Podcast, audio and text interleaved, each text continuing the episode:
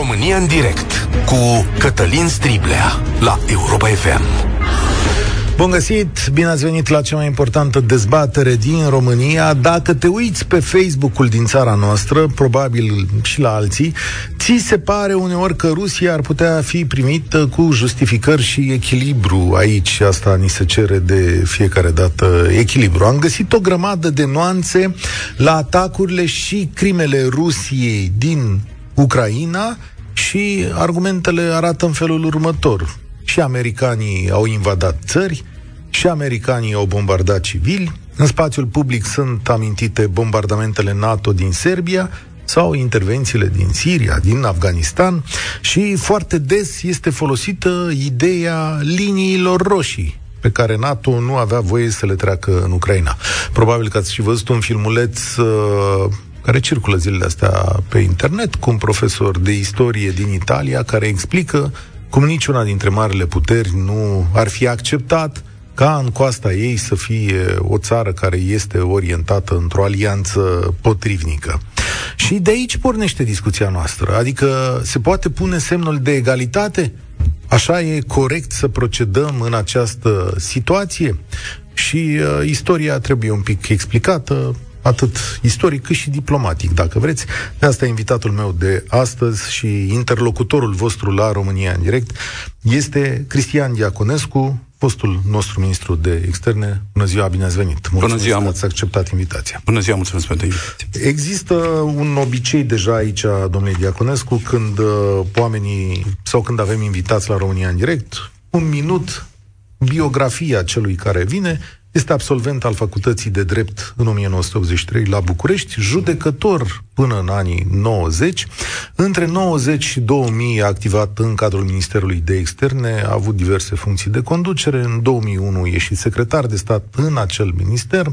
A fost ministrul Justiției din martie-decembrie 2004, a închis dosarul acela greu privind justiția de intrare în Uniunea Europeană, ministrul de externe în guvernele Boc și Mihai Răzvan Ungureanu 2008, 2009, 2012, șeful cancelarei prezidențiale a președintelui Traian Băsescu. Apelăm la experiența dumneavoastră diplomatică și mai ales de om care a negociat cu Rusia și cu Ucraina la masă și nu numai. Hai că încep de aici, că în ce ne privește eram cu toții adulți. Imediat vă dau, apropo, uh, întrebările, telefoanele imediat după ce schimb primele două vorbe cu domnul Diaconescu. Seamănă, domnule Diaconescu, invazia Ucrainei cu, hai să luăm cei mai aproape întâi, cu Serbia, cu ce s-a întâmplat în Serbia 95-99, mă rog, 95 Bosnia-Herzegovina, să zicem. Deci hai să privim spre baza legală. Um, practic, Organizația Națiunilor Unite a adoptat o cartă care, la articolul 2, spune cât se poate declar faptul că uh, rezolvarea disputelor între statele membre ONU nu se poate uh, realiza prin forță, prin folosirea forței. La această prevedere există două excepții. Capitolul 7 uh, a Cartei ONU, care abilitează Consiliul de Securitate ca, prin rezoluție, să ia măsuri prin folosirea forței sau fără folosirea forței, cum ar fi un embargo economic. Um, și o a doua excepție, dreptul de autoapărare a unui stat care la un moment dat este pus uh, în fața unei agresiuni. Și acum diferența specifică.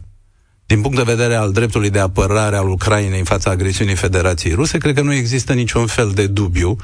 Situația este cât se poate de explicită și dezvoltările militare uh, în egală măsură foarte grave.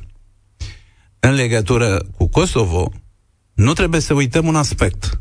Dreptul de apărare al uh, cet- oamenilor din Kosovo a apărut în momentul în care Milosevic a ordonat purificarea etnică.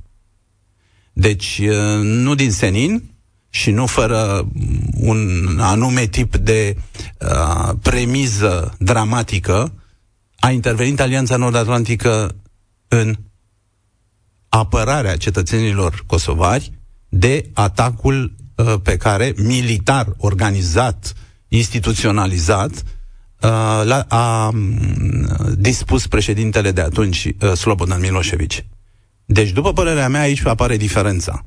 Repet, în legătură cu Ucraina, nu există niciun temei de o natură asemănătoare. A încercat Federația Rusă să aducă tot felul de teme în discuție, tocmai pentru a orienta Uh, legitimitatea publică în uh, ceea ce privește această agresiune, până și Moscova a renunțat la un moment dat la denazificare, de exemplu, sau la uh, considerarea unor uh, acte, așa zis, genocidale, care ar fi fost uh, comise în regiunile separatiste Donbass și Luhansk.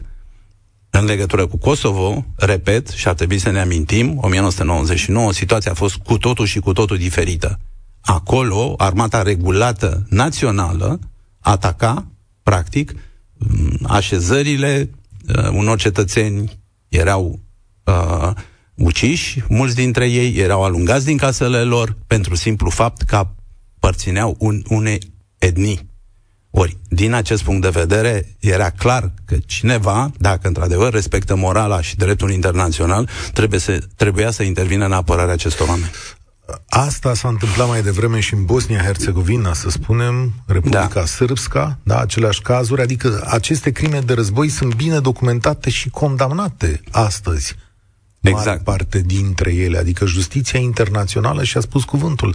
Iar acolo s-au întâmplat atrocități pe care istoria le-a consemnat ca atare, cu mii de morți, cu gropi comune, cu civili împușcați în mod uh, organizat. Da, într-adevăr faptul că prin decizia Curții de la Haga s-a confirmat um, aspectul genocidal, infracțional al uh, lui Slobodan Milosevic și a celor din jurul său, reprezintă un argument în plus pentru ca cine dorește să facă uh, disocierea clară între ceea ce se întâmplă acum în Ucraina și ce, ce s-a întâmplat în 1999 în uh, Kosovo. Astea sunt primele explicații, dar vă așteptăm să, să, așteptăm să vă auzim și pe voi, pentru că mai sunt unele lucruri. Sigur, ați văzut, apropo de Serbia, cred că, că toată lumea a văzut imaginea de la meciul uh, echipei de fotbal Steaua Roșie. Da, suporterii au pus în tribună lista războaielor inițiate sau la care Statele Unite au participat în ultima jumătate de secol E vorba de Somalia, Yemen, Afganistan, uh, Irak, uh, ca să amintesc doar unele dintre, dintre ele, e o listă întreagă și toată lumea a zis așa, domnule, dacă Statele Unite își permite să facă asta în diverse zone și în diverse uh, țări, de ce și Rusia nu poate să facă chestiunea asta? Mai este evident și o să discutăm imediat argumentul liniilor roșii, da? Că și acesta spune, domnule, Rusia, dar nici Statele Unite nu ar accepta vreodată ca țara din coasta ei să devină brusc de altă orientare decât cea dictată de vecinul mai mare. 0372069599 Îl repet, puteți să ne sunați de oriunde din lume la acest tip de dezbatere. Știți că vrem să vedem opiniile voastre. 0372069599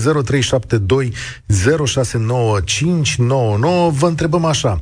Sunt aceste argumente pe care le vedeți pe internetul românesc și în altă parte, cred, viabile? Stau ele în picioare? Adică le înțelegeți? Vă puteți adresa lor, da? E și întrebarea asta de natură generală. Să știți, domnule, din punctul ăsta de vedere, sunt americanii la fel de răi ca rușii, adică au duc același tip de politică invadatoare, că de fapt asta e ideea sugerată și vreau să o gândim împreună. Pot fi comparate războaiele duse, nu știu, dați voi exemple, de americani cu invazia Ucrainei și cum înțelegeți această politică și aceste ziceri despre liniile roșii? Unde sunt ele pă, trase? Pot fi respectate? E așa cum spune pă, partea rusească, că eu înțeleg că acest mesaj vine dinspre partea rusească, domnule, dacă ne deranjați pe aici. 0372069599 Fostul ministru de externe, Cristian Diaconescu, este alături de mine și alături de voi la România în direct. Sunteți de acord? Putem să deschidem de dezbaterea. Dan, salutare! Bine ai venit la România în direct!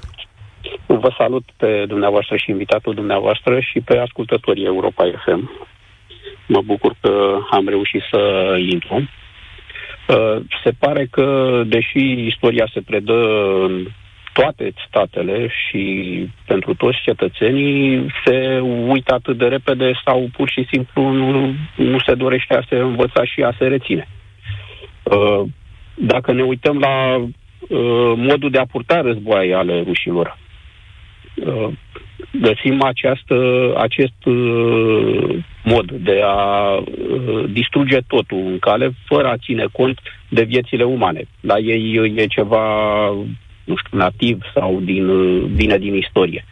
Uh, și uh, comparația între Statele Unite și, ure, și ruși e pur și simplu atât de ușor de făcut. Să luăm statele care, să zicem, au stat sub ocan cu american după cel de-al doilea război mondial, Italia, Germania, Japonia, state care au pornit și au pierdut războiul și care sunt puteri, mari puteri economice și cu un alt uh, nivel de viață la ora actuală. Și să luăm statele sub cizma rusească, care au fost victime unele dintre ele ale războiului și care au pătimit poate chiar mai mult decât uh, în urma războiului. Adică tu faci comparație... Să facem comparație. Faci comparație între cele două blocuri ale războiului rece, bineînțeles, nu? Bineînțeles, Adică germanii, japonezii, italienii au fost ajutați să se pună pe picioare și să-și ducă, uh, să se dezvolte cum își doresc, în timp ce URSS-ul în niciun caz a jefuit totul, a, a distrus, a intrat ca trup, au venit ca eliberatori, dar s-au comportat ca niște trupe cuceritoare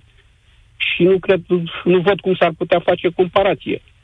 Chiar discutam cu niște prieteni săptămânile trecute și spuneau, uite, s-au dus în Corea. Păi coreenii de sud le mulțumesc americanilor care mâncau frunză și iarbă ca cei din Corea de Nord la ora actuală. Și sunt o mare putere economică la ora actuală. Cum poți să faci comparații? E adevărat că nici americanii nu sunt sfinți. Au, au și ei greșelile lor, tarele lor, dar totuși sunt o democrație și în cele mai multe cazuri funcționează democrația aceasta a lor. În timp ce la ruși niciodată n-a funcționat democrația asta de fațadă.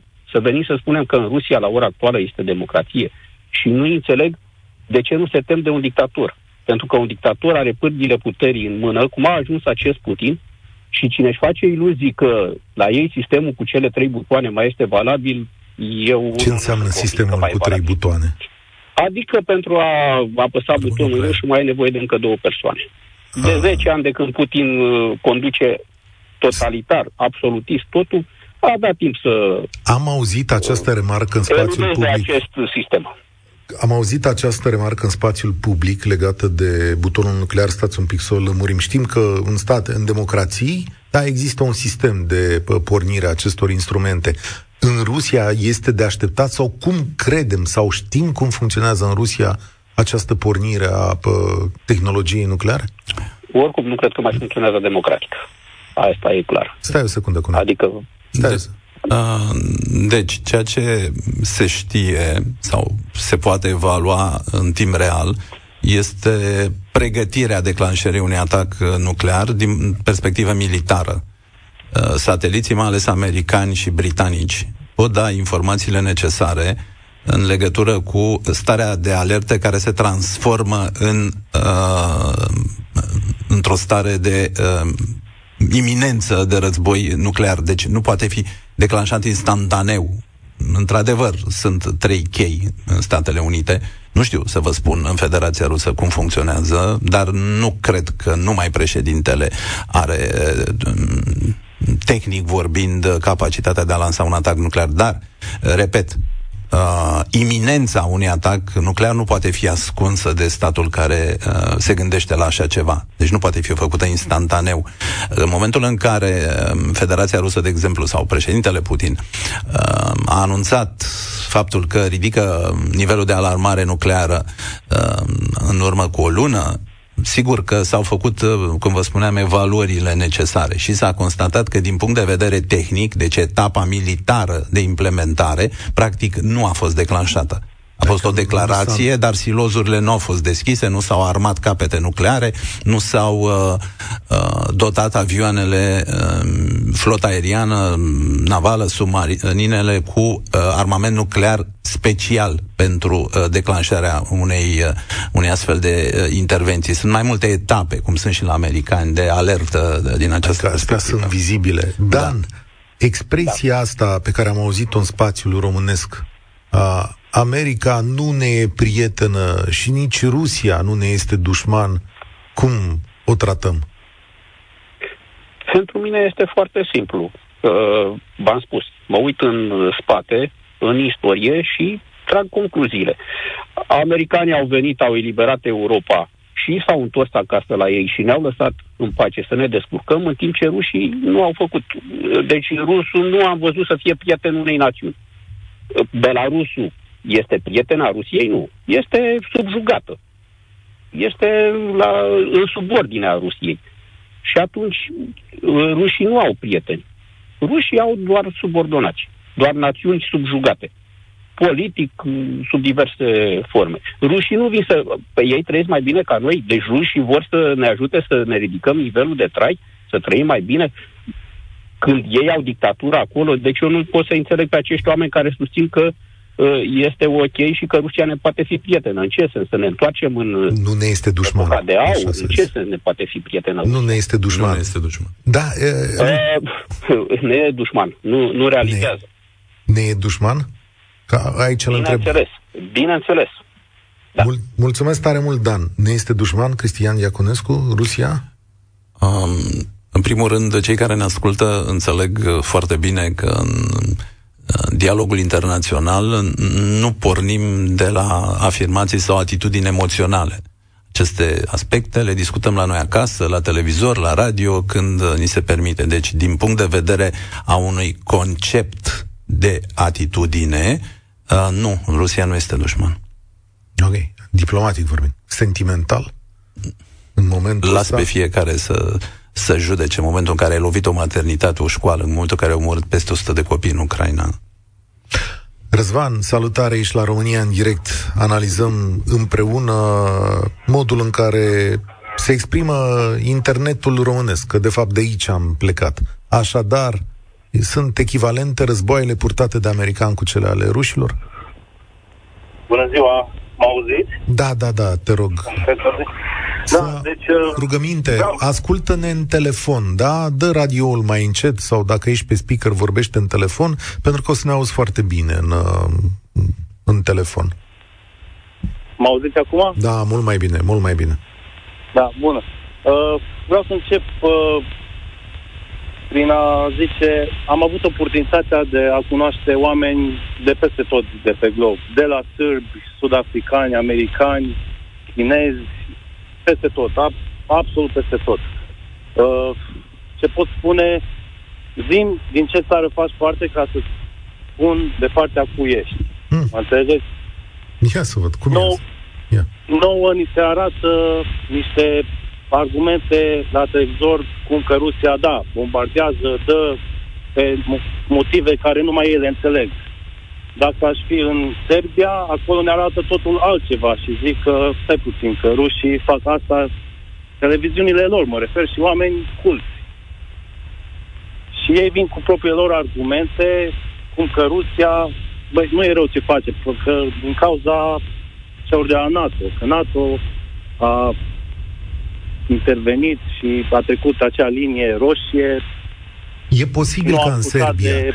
E posibil ca în Serbia, dar în Serbia există o mișcare pro-rusă, dacă nu mai mult decât o mișcare. Cred că sunt și Da, partide. ei au spus că sunt neutri, dar se înțelege că sunt pro-ruși. Și văd asta și de apostările prietenilor mei, mă înțelegeți? Adică... Ce înseamnă prietenii tăi? Adică oameni care trăiesc acolo sau oameni de aici? Sârbi, sârbi, sârbi. Sârbi. Ce zic ei, sârbii? Foarte interesant. Uh, ei spun că totul a început de la americani și de la NATO. Uh-huh. Ia, teoria asta am văzut-o și în România, e destul de răspândită. Deci e, da. e, e teoria aia care zice așa, Ei, Răzvan. Te rog. Uh, nu știu, nouă ni se arată o poveste, nouă ne dă la o poveste, ni se zice ceva, lor li se zice altceva. Nu înțeleg uh, de ce ar minți ei și oamenii lor care sunt oameni inteligenți, adică nu... Tu ce crezi? Adică tu ce crezi despre povestea asta? Deci, eu cred că se putea rezolva totul diplomatic dacă se vroia. Înainte să înceapă, semne au fost și sunt de ani de zile semne că Rusia era pregătită să atace, să ocupe Ucraina dar nu a vrut să se rezolve. Nu, nu știu ce se urmărește. Nu a vrut de către partea europeană, asta spui tu. Nu a vrut de către partea europeană și văd că asta a fost, la urmă, singura soluție a lor să mm, atace cu forța. Foarte interesant. Stai cu noi, că asta e foarte interesant de, de dezbătut. Hai să vedem. Uh, stai cu noi aici, Răzvan. Uh, deci exista cale diplomatică, a existat, a fost ocolită de partea europeană, asta înțeleg, de partea euroatlantică, domnule Diaconescu. Nu, uh, da, da, da, exact. Și mai Da, da, ales da. de americani. Și mai ales de americani. E multă lume care spune că America încearcă să susțină acest război, să țină acest război, sigur, uh, motivațiile ar fi diferite. Că uh, vrea să o implice geostrategic și China, că vrea să ducă războaie, o chestiune de genul ăsta. Deci e posibil ca partea americană și euroatlantică să fie ocolit diplomația? Ca să dau um, Da, un... da, da, da, eu așa cred. Ca O să secundă, dau un rămâi cu noi. răspuns, dacă îmi permiteți, ca să Da. dau un uh, răspuns cât mai acoperitor posibil. Mm, Eu am făcut școală de negociere internațională, am mm, desfășurat multe negocieri internaționale. Uh, Vreau să știu uh, care era agenda, ce trebuia negociat, anticipat, pentru a nu se produce acest, uh, această intervenție militară cumplită. Ce trebuia negociat? Păi, uh, Că altfel nu știu să răspund dacă o parte sau alta ar fi avut uh, o responsabilitate în plus sau ar fi putut... Păi știm ce a zis Rusia, nu? Să Bun. știm ce au zis și europenii, că uh, să nu existe NATO în Ucraina, nu? Să nu existe NATO în Ucraina, nu, să a nu... spus chiar mai mult. Dacă de acest lucru este vorba Da, și dacă da. domnul la acest aspect se referă, atunci pot să spun ceea ce se știe public. Federația Rusă, înainte să intre în Ucraina, deci în perioada de alertă timpurie, că în- înțeleg că de această chestiune se discută, a cerut două lucruri esențiale din perspectiva Moscovei. Unul, ca uh, Federația uh, Rusă uh, să poată, printr-un guvern marionetă la Kiev, să blocheze în orice variantă și pentru totdeauna accesul Ucrainei în Alianța Nord-Atlantică. Doi, a cerut reîmpărțirea sferelor de influență în spațiul euroatlantic, un fel de Ialta 2, prin care, dacă s-ar fi dat curs prin negociere unei astfel de solicitări, ar fi însemnat că în acest moment, de exemplu, România n-ar mai fi avut garanțiile de securitate ale Alianței Nord-Atlantice. Deci România ar fi fost exact în situația Ucrainei. Aș fi foarte curios cine din România ar negocia așa ceva. Discut pe baze naționale, nu Da, da, chestiuni da, care dar să vă înțeleg, conceptualizeze. Răzvan, ai fi negociat așa ceva? Că de fapt asta e întrebarea. Și asta a negociat și Ucraina. Uh, Să negociez uh, neutralitatea și... sau Da, neut- ai zi, neutralitate, zi, uh, lipsa garanțiilor pentru România aici, adică lipsa apărării NATO. Ai fi negociat asta? Uh, da, da, dar știți care este problema? Eu nu cred că un francez o să moară vreodată pentru a apăra un centimetru de tori- teritoriu românesc. Eu nu cred lucrul ăsta. Dacă o să se ajungă acolo, eu nu cred lucrul ăsta. De, da, ei sunt militari, adică de, de unde ai credința că nu o să moară? Văd americani în Ucraina, bă, am văzut chiar astăzi imagini, sunt uh, voluntari. Americanii de- au alte Mhm. interese. Ei mereu au plătit cu vieți, viețile soldaților lor. Nu vi se pare cam ciudat cum a venit acum americanii ca mari salvatori să ne vinde gaz, gaz american, ca să nu mai Păi ce e ne ciudat? îngrijorăm noi de gazul rusesc. Ce e ciudat în asta? Adică nu asta e... Că cum a intervenit hopa salvatorii americani. Păi asta fac acordurile Nu puteam să internaționale. găsim o soluție ca să, nu știu, să se găsească o soluție diplomatică, să Asta încă e. există, există. Soluția diplomatică asta e. Răspunsul la... Adică accepti Rusia să-ți intre în casă. Asta e soluția diplomatică. Asta, e se, asta dorește Rusia. Da, și iarăși am mai uh, văzut la televizor și pe Facebook, americanii dau vina pe Putin din cauza inflației și creșterii petrolului. Și s-a demonstrat că, adică pe internet, petrolul exportat, importat din Rusia este sub 3%, adică nu ar trebui să influențeze piața lor. De ce caută mereu un vinovat? Sub 3% pe piața americană. Da. Cum?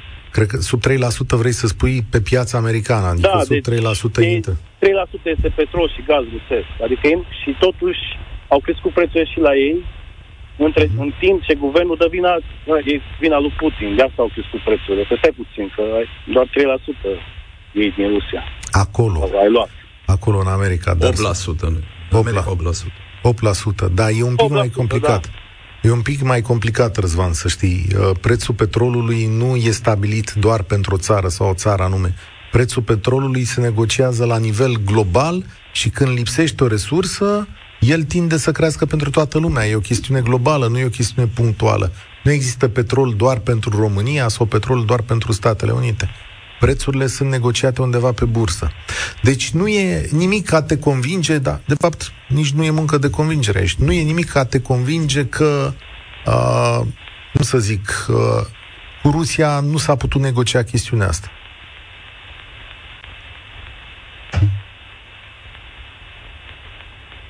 Okay. Mulțumesc tare mult, Răzvan. Uite, e, uh, despre asta discutăm astăzi modul în care internetul din România formează opinii. O mare parte sau o parte dintre conaționalii noștri gândesc de, de maniera asta. Ai. Da, aș mai adăuga, dacă există Vă și respect uh, părerile alternative, sigur, cele care sunt uh, rezultatul proprii analize și nu a unei acțiuni de manipulare. Um, Aș mai adăuga următoarea uh, premisă. Să spunem că la un moment dat Alianța Nord-Atlantică n-ar fi sprijinit Ucraina sub nicio formă. S-ar fi întâmplat și în 2022 ce s-a întâmplat în 2014 și mm, ceea ce au sperat uh, cei de la Moscova, și anume ca Ucraina să cedeze și puterea politică să fugă, comandamentele militare ucrainene să depună armele și atunci să fie un fel de marș de sănătate în uh, Uh, Ucraina a forțelor militare ruse. Uh, vreau să vă spun ceva și această informație are, o, are un parfum de credibilitate, în opinia mea, foarte serios.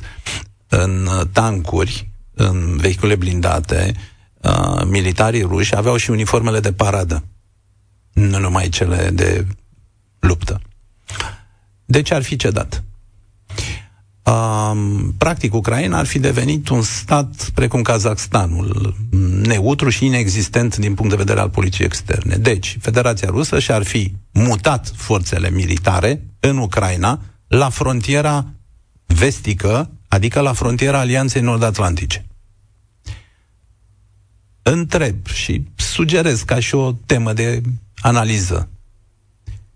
Dacă următoarea solicitare, peste vreo 2 ani, în noua structură geostrategică generată de premiza de la care vorbeam, Federația Rusă ar fi ocupat Moldova de partea cealaltă a frontierei, de partea cealaltă a Prutului, Moldova de la vest, făcând o reîntregire a Moldovei în sens invers decât cel istoric și identitar. În, să fie intrat în Moldova noastră? Da.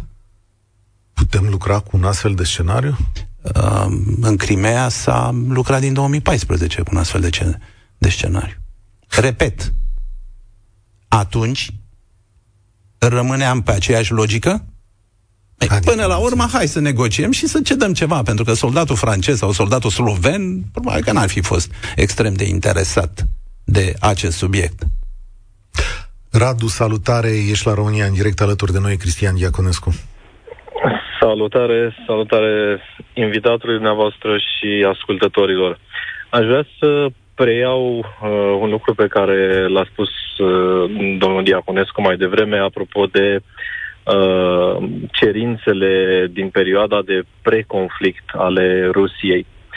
Uh, și anume că m- mm, dacă cineva ar fi negociat, dacă în locul Ucrainei ar fi fost România, uh, Uh, și ce anume ar fi fost de negociat în perioada de preconflict. Ori mie mi se pare o temă un pic falsă, pentru că din cunoștința mea până la momentul ăsta, uh, în nicio clipă Rusia nu a solicitat retragerea vreunui stat membru NATO din alianță. Din informațiile pe care le dețin eu. Apoi, cred Puteți stați că domnul Diaconescu vrea să vă și răspundă, să le uh, pe rând. Da, aveți dreptate. Nu, nu a solicitat retragerea niciun stat membru din alianță. A solicitat retragerea garanțiilor de securitate ale alianței pe aliniamentul din 1997.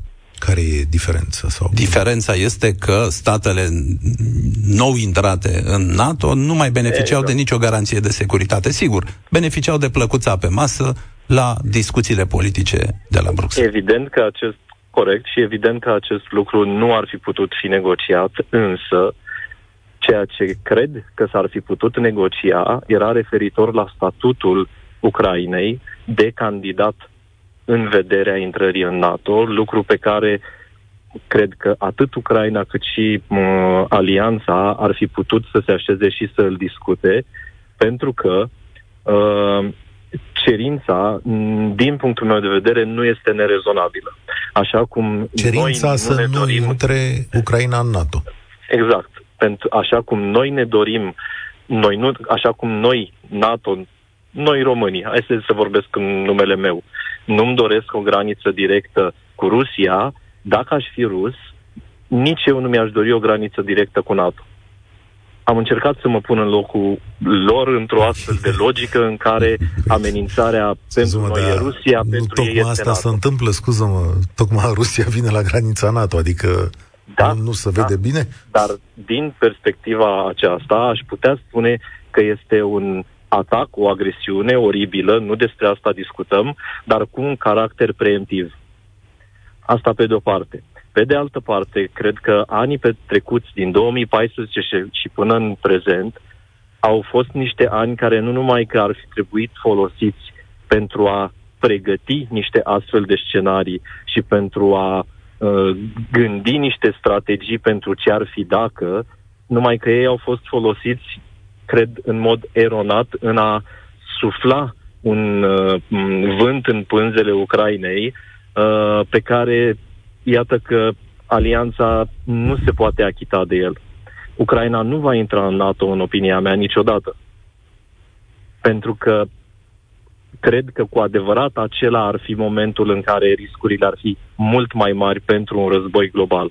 Și cred că a fost, din păcate, folosită ca monedă în reîmpărțirea unor uh, sfere de influență economice de această dată. Care?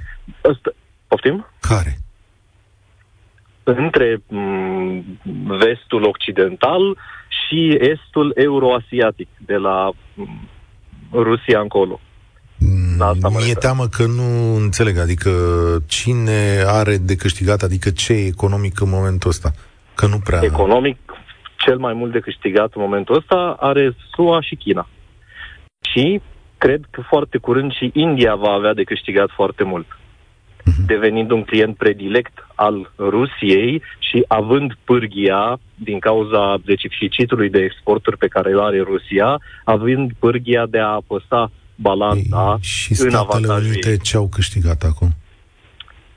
Păi Statele Unite tocmai ce își recapătă un uh, statut de forță militară de care depindem cu toții, pe care îl pierduse în perioada uh, președinției anterioare, uh, mai mult decât atât, inclusiv prin aportul de energie, de um, combustibil fosil pe care îi va tot aduce până vom găsi noi soluții permanente în Europa, Statele Unite va tot exporta către noi. Gaz lichefiat. Da, înțeleg. Da. Mi-e greu să cred că o să devenim dependenți. Stai o secundă că aspectul ăsta merită un răspuns. Deci, domnule Diaconescu, nu, acum exista posibilitatea reală ca Ucraina să intre în NATO? Aici suntem? A existat temerea asta că de, din partea rusească, domnule, ăștia chiar să țin de treabă aici cu NATO? Hmm. Intrarea în Alianța Nord-Atlantică se face la cererea statului candidat. Alianța Nord-Atlantică, din punct de vedere formal, nu invită pe nimeni și nu oferă oportunitatea niciunui stat să intre în uh, această organizație, tratată de la Washington, spune foarte clar, în condițiile în care se formulează o cerere, se fac evaluările necesare, uh, trebuie să întrunească o serie de condiționalități respectivul stat, după care se decide politic aderarea sau nu la alianță. Din acest punct de vedere, este clar, în opinia mea, că o discuție pe acest palier se poartă între statul care dorește să intre în organizație și membrii alianței. Nu există un al treilea stat, oricât de puternic ar fi el, care ar putea sau ar trebui, conform tratatului fundamental, cum vă spuneam, de la Washington al NATO, să aibă un drept de veto. Aici vorbim de liniile alea roșii, adică... Aici este diferența. Dacă relația ar fi fost strict limitată între Ucraina și uh, Alianța Nord-Atlantică, uitați cum s-a întâmplat în 2008. În 2008, la solicitarea Ucrainei și Georgiei, la summitul de la București, pentru a face parte nu neapărat din alianță, ci din faza pregătitoare uh, a MEP-ului, uh, statele NATO, câteva dintre ele, au fost împotrivă. Dar nu s-a amestecat Vladimir Putin atunci, deși și dânsul era la București, cel puțin din punct de vedere formal. Alte aspecte, sigur, o să rămână istorii. Uh, nu a amenințat cu forța armată, nu a condiționat exercitarea uh, unor acțiuni militare împotriva civililor din statul care poate și-ar fi dorit politic sau da, nu să intre în alianță. Ce zice Radu, înțeleg corect, e așa, domnule, nu trebuia să încurajeze. Adică trebuia să le spună de la început, voi, voi rămâneți acolo, într-o zonă gri. Asta zice multă lume. Nu știu detaliile din ar acest punct. Ar fi fost corect? Ar fi fost corect principial să spună statele mm, membre NATO Domne, nu putem susține o astfel de idee și uitați care sunt riscurile, uitați de ce în perspectiva actuală a noastră o m- mm, astfel de aderare este foarte puțin fezabilă, dacă nu imposibilă.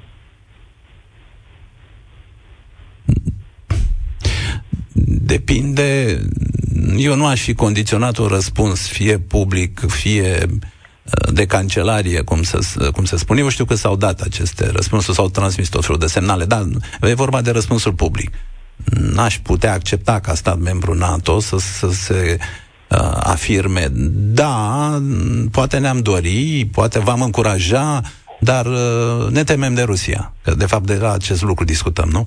Ne temem de Rusia, motiv pentru care uh, nu sunteți uh, în situația de a vă califica să intrați în Alianța Nord-Atlantică. În momentul ăla, practic, uh, Alianța și-ar fi pierdut orice fel de credibilitate. Da. Un ultim aspect, dacă îmi permiteți, Te foarte, rog. foarte scurt. Da. Uh, vorbim foarte mult zilele acestea de democrație și autocrație și tirani și despoți și mai știu eu ce, luminați sau nu. Uh, și cum Ucraina reprezintă un simbol al uh, libertăților, al democrației și așa mai departe. Uh, înclin să intru și eu în această logică, însă mă îngrijorează un lucru.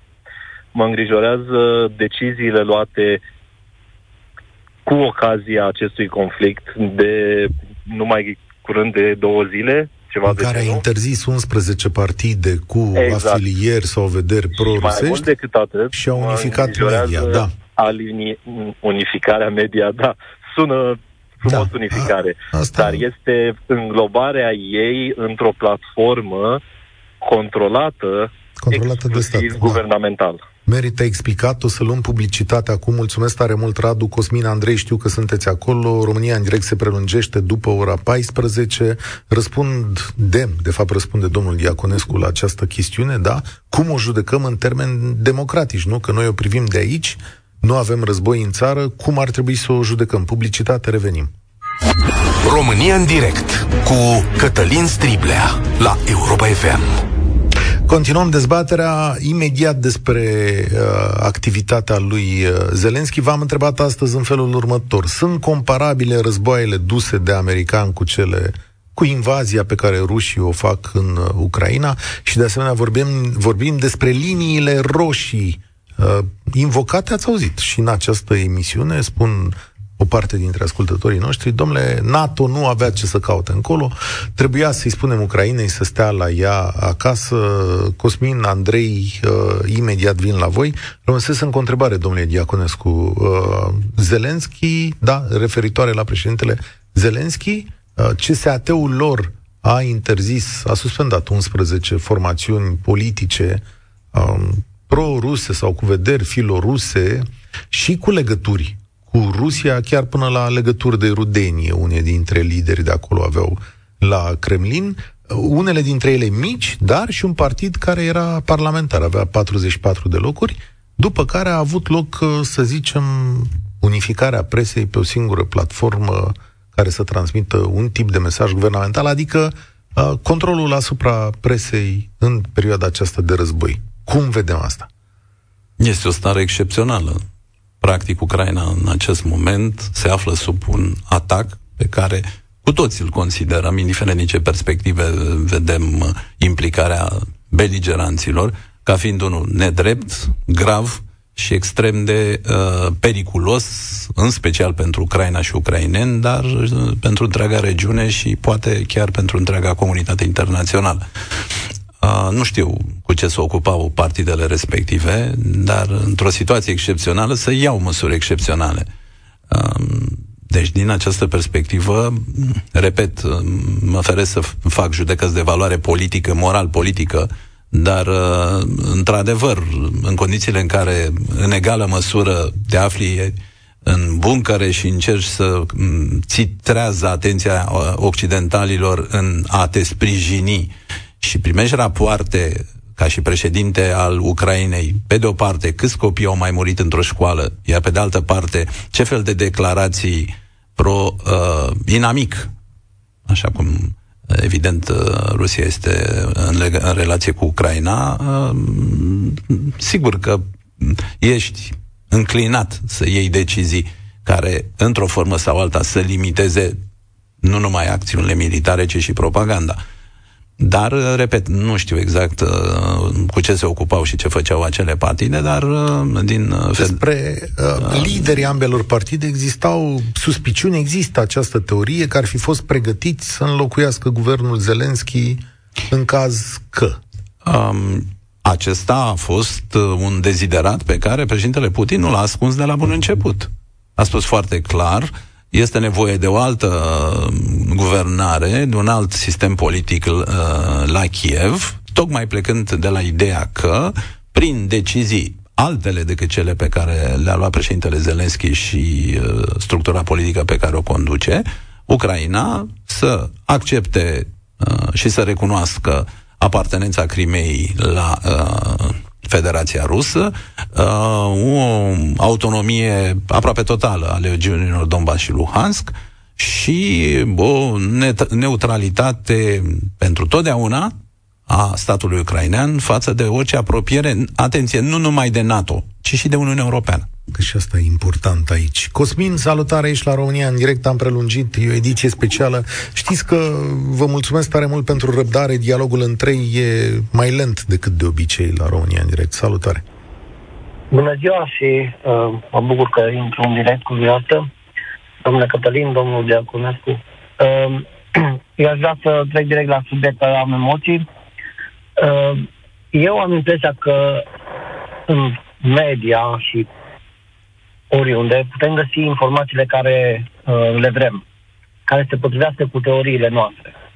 Uh, și acum noi știm că după 89 în România s-au, s-au dezvoltat sau au crescut uh, anumiți oligarhuți, uh, dacă pot să îi numesc așa, și uh, încă ne este greu să scăpăm de ei. Eu mă gândesc că regimul de la uh, Moscova uh, vrea să ferească de această mentalitate de libertate pe care poporul ucrainian ar putea o primi odată cu, cu intrarea în UE uh, și în NATO și în, în partea vestică, um, ceea ce ar face o schimbare majoră în populația din Rusia, care sunt înfrățiți și știm foarte bine că sunt foarte multe uh, persoane care sunt uh, împărțite jumate ruși, jumate ucrainieni, care trec la un loc. Ce spui tu e că Rusia, de fapt, nu se luptă cu NATO, ci cu un tip de progres pe care democrația l-ar aduce în propria țară, care ar fi fatal care ar fi fatal puterii de la, de la Moscova. Oricare ar fi ea, nu neapărat reprezentată de Vladimir Putin, ci tot ce exact. înseamnă, cum se zice, în Și acolo sunt, da. sunt niște oameni care conduc, uh, printre care Putin și acoliții lui, uh, apropiații lui, care uh, se tem de o astfel de pierdere a puterii, care au moștenit-o probabil de, de cu mult timp înainte. E posibil, domnule Diaconescu, ca Rusia la un moment dat să devină un spațiu respirabil democratic cum este acesta? Adică multă lume crede, uh, și ați văzut din discuția noastră, că dacă Rusia obține ce vrea, poate numai Ucraina, poate un pic de control aici, lucrurile se potolesc, adică o să trăim în bună pace în vecinătate. Vreau să confirm ce a spus uh, ascultătorul dumneavoastră, în sensul că temerea de cum se spune, procesul de spillover, de răspândire a ideilor de libertate, de mm, democrație prin drept, care funcționează în cea mai mare parte a statelor din organizațiile despre care noi vorbim, NATO și Uniunea Europeană, frica uh, în legătură cu uh, apariția acestor atitudini la nivelul societăților din statele care au făcut parte din spațiul URSS, care au făcut, care sunt acum în proximitatea Federației Ruse, este una, da, evidentă. Deci, din această perspectivă, într-adevăr, de foarte multe ori, mai ales în, în zona războiului hibrid, uh, Moscova a încercat pe toate căile posibile să contracareze o astfel de tendință. Uh, mai mult decât atât, practic, cetățeanului rus îi se spune că Occidentul nu are, de fapt, prin tot ceea ce face, decât un singur deziderat, să sufoce Federația Rusă, fie din punct de vedere militar, prin extindere și prin înconjurarea Federației Ruse, fie din punct de vedere economic, iar acum, iată, prin sancțiuni, de fapt, nu s-ar face decât să se concretizeze această atitudine agresivă. Um, Însă, da, apropierea conceptuală a unor, unui sistem de valori de uh, granițele Federației Ruse și nu numai, pentru că hai să ne amintim de represaliile din Belarus, hai să ne amintim de reacțiile mm, din Kazakhstan, în momentul în care oamenii au ieșit în stradă și au cerut drepturi, nimic altceva.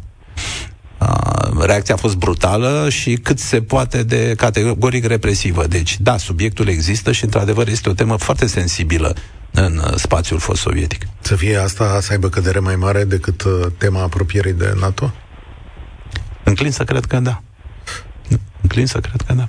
Cosmin, mulțumesc da. tare mult de prezență și de această teorie. E foarte importantă de ținut seama și la asta. Andrei, salutare! Ești la România în direct. Alo? Salutare, Andrei, te ascultăm. Vă salut cu stimă. Uh, îmi pare bine că am reușit să intru în, uh, în direct. Uh, ce voiam să vă spun foarte pe scurt, că știu că ne-am, uh, ne-am lungit cu emisiunea. Uh, ce mă deranjează în primul rând la ce se întâmplă, exceptând suferința oamenilor din Ucraina, mă refer în România și în restul lumii, este polarizarea extremă și lipsa de obiectivitate în judecarea cauzelor și desfășurării acestui conflict. Adică, practic, e un război rece peste tot. Toate statele, cetățenii, analiștii, media, toate sunt împărțite uh, cel puțin în proporție de 90% între pro o tabără sau pro cealaltă și preiau propaganda respectivei tabere ca fiind bună. Uh, Tacitus spunea în analele istoriei romane că trebuie să judecăm sine ira et studio, fără ură și părtinire, ceea ce nu prea se vede. În general, oamenii judecă după interes și, și după emoții, adoptând 100% sau aproape 100% părerea, părerea și propaganda uneia dintre părți.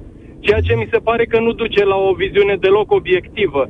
Eu nu i-am la inimă nici pe ruși, nici pe americani și ca să răspund punctual la tema emisiunii, din punctul meu de vedere, sunt două superputeri brutale care, așa cum știm, uh, își, a, uh, și din istoria lor și din istoria lumii, uh, pur și simplu calcă în picioare cu brutalitate orice stat mic atunci când interesul lor, de orice fel ar fi el, le cere. Asta este un fapt indubitabil. Dacă păi, stăm să judecăm să-l, toate să-l cântărim, lor. adică ăsta cu Rusia și, e clar că îl practic, vedem acum cu ochii noștri și l-am trăit 50 de ani. Dă-ne exemplu da, cu... s-au comportat așa în dă istoria lor. De când dă-ne exemplu cu americanii, că aici vrei să faci echivalarea.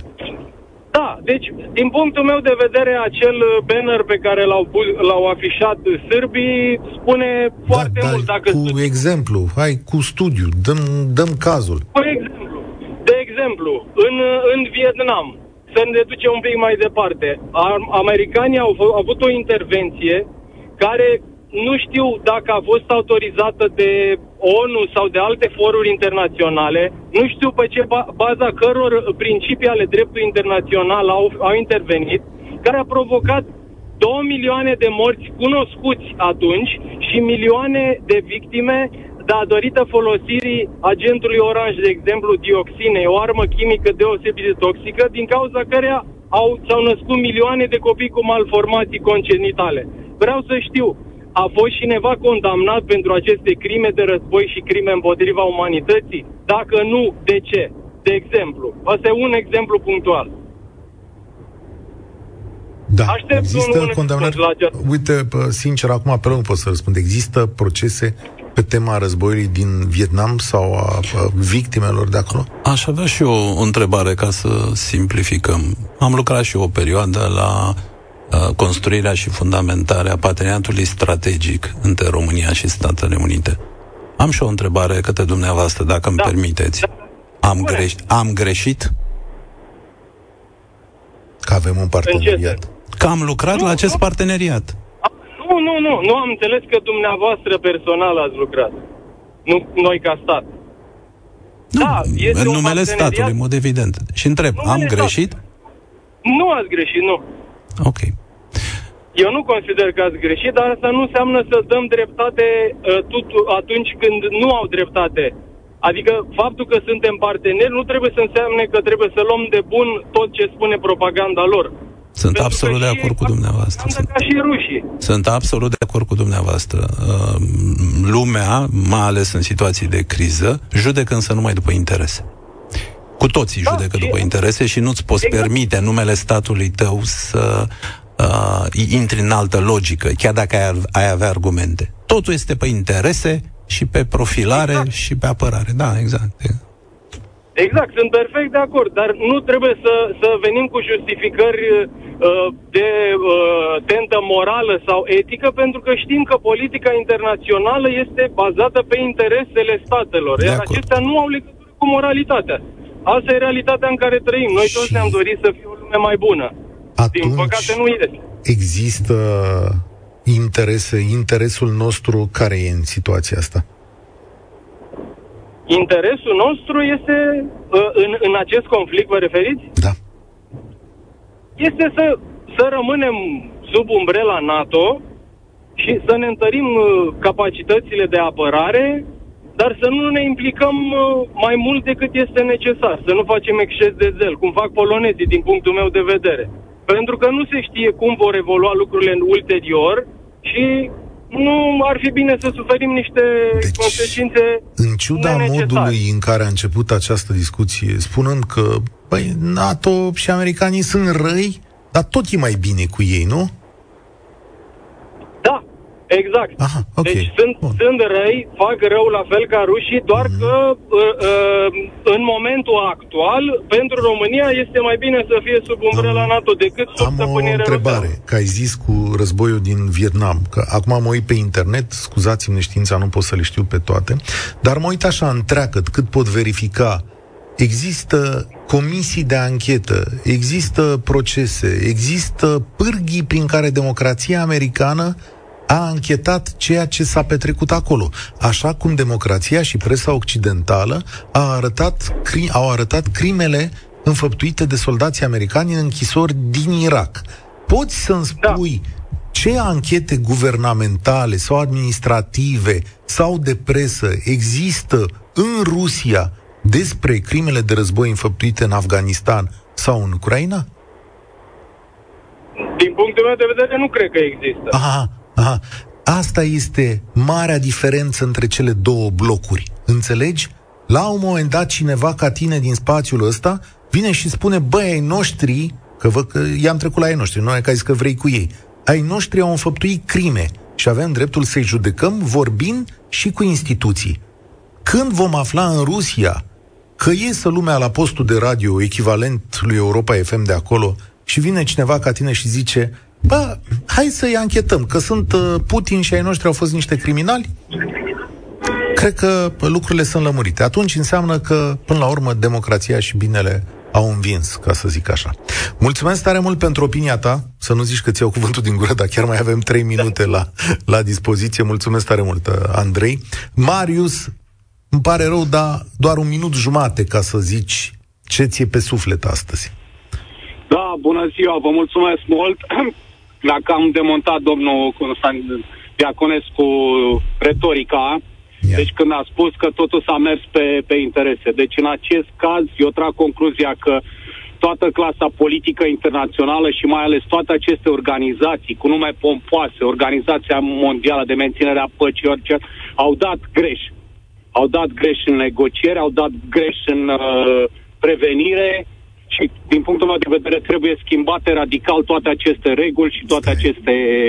Cine este Organizația Mondială? Nu, organizații internaționale. La asta se referă la NATO, la da, UE, da, la da, ONU. Da, da or- Organizația de menținere a păcii, de toate celelalte, da. că nu le mai știm. Au dat greș. Adică au dat greș că n-au putut să oprească războiul. N-am zis că n-au putut să-l vadă, n-au putut, adică în momentul în care sunt atâtea zeci de mii de focoase nucleare în lumea asta, când eu fac 5 ore până la Vaslui ca să o văd pe mama, adică fac mai mult pe drum decât stau cu ea, eu zic că într-adevăr este o problemă. Da, da. Și acum mai și mărim fondul pentru, pentru apărare. armare. Ce să facem? Da. da. Na, na, nu e ca și cum am fi vrut să-l mărim. Știm, uh, clar, nu, nu, nu, nu contest acest lucru, dar nu, nu trebuia să se ajungă acum. Adică mie, mie, pe mine unul mă doare sufletul. Nu Niciun om nu trebuie să mai moară de, de o armă. Marius, încă o dată, eu, ca să încheiem această emisiune, înțelegi care a fost cererea Rusiei în acest război? Rusia a făcut jocul ăsta în toate domeniile, nu numai în militar, și în sportiv, și în economic, și tot. Este o istorie. Da. Fără să-l jignesc pe domnul Diaconescu, dar colegii lui din diplomație au dat greș. Păi, deci nu, nu, nu-l refer pe, nu, nu da, fac un afund nu, dar cererea, nu, nu cererea a fost de genul ăsta și încă o dată revenim la acel punct al emisiunii. NATO să renunțe la garanțiile pentru România, Polonia și cine mai era? Ungaria, nu? Ungaria, Cehia, Slovacia, da, toate ce? statele. Deci NATO să renunțe la garanții. că eu, da, eu înțeleg, dar mie mi-este greu, atât am eu capacitatea să vorbesc de un război în secolul 20, acum în 21 Păi asta a fost eu, cererea. Nu trebuia să ajungem aici. Păi nu ce, ce să ai făcut? Să renunțat?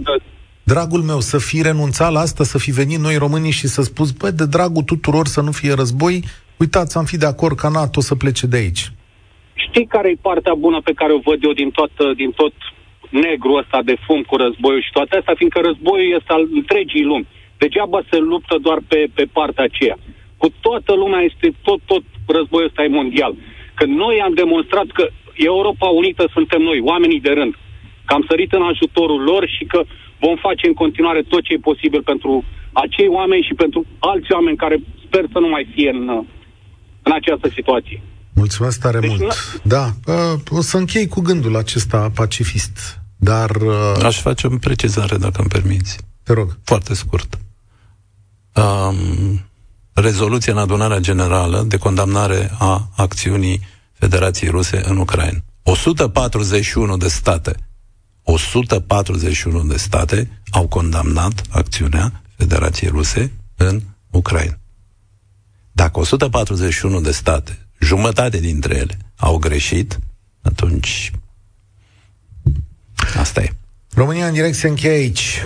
O să revenim la tipul acesta de discuții, pentru că ele iau amploare pe internetul românesc și e bine să aveți informații drept de la sursă. Eu sunt Cătălin Striblea, vă doresc tuturor spor la treabă.